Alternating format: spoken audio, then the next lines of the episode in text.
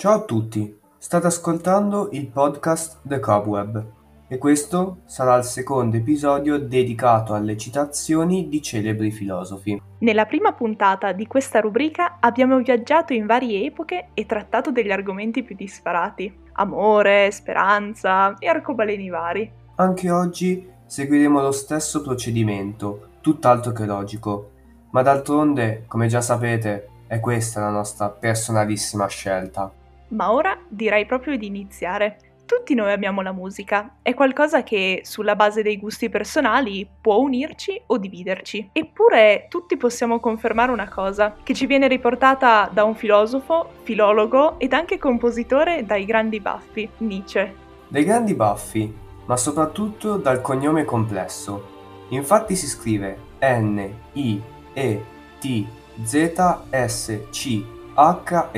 Nietzsche Comunque, nell'opera Crepuscolo degli idoli, Nietzsche scrive: Senza musica la vita sarebbe un errore. Credo sia proprio impossibile dargli torto. Per proseguire, stranamente, dobbiamo tornare indietro nel tempo. Già, perché Nietzsche se n'è andato nel 1900, quindi non poi tantissimo tempo fa.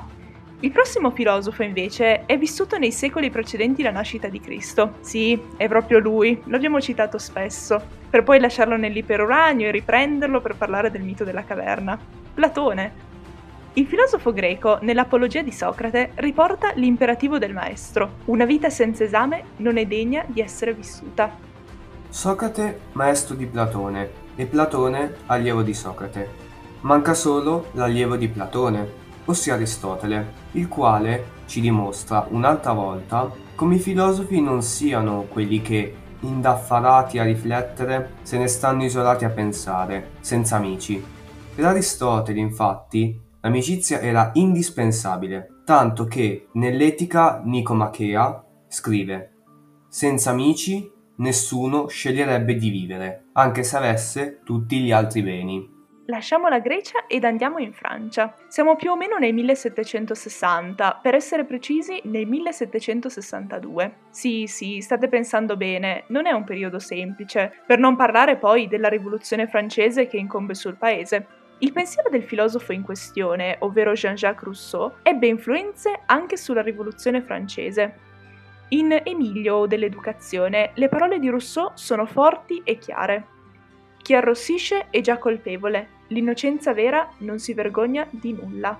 Ora però, nel caso dovesse succedere qualcosa in classe, non prendetevela con la prima persona timida che diventa rossa. Concludiamo l'episodio mostrandovi anche la nostra scelta di portare filosofi e pensieri di epoche diverse. Infatti, nella prima puntata di questa rubrica abbiamo citato il seguente aforisma di Talete: La speranza è l'unico bene comune a tutti gli uomini. Coloro che hanno perso tutto ancora la possiedono. Beh, c'è un filosofo che sulla speranza non la pensa come Talete, ed ha anche un suo aforisma, è presente nella scorsa puntata. Parliamo di Albert Camus. Nella raccolta di saggi Nozze ci porta una visione della speranza non comune, la speranza, al contrario di quanto si crede, equivale alla rassegnazione e vivere non è rassegnarsi.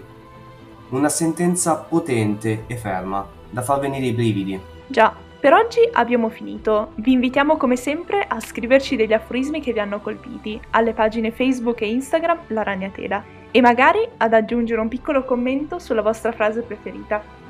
Da Sebastiano e da Ilaria è tutto. A presto!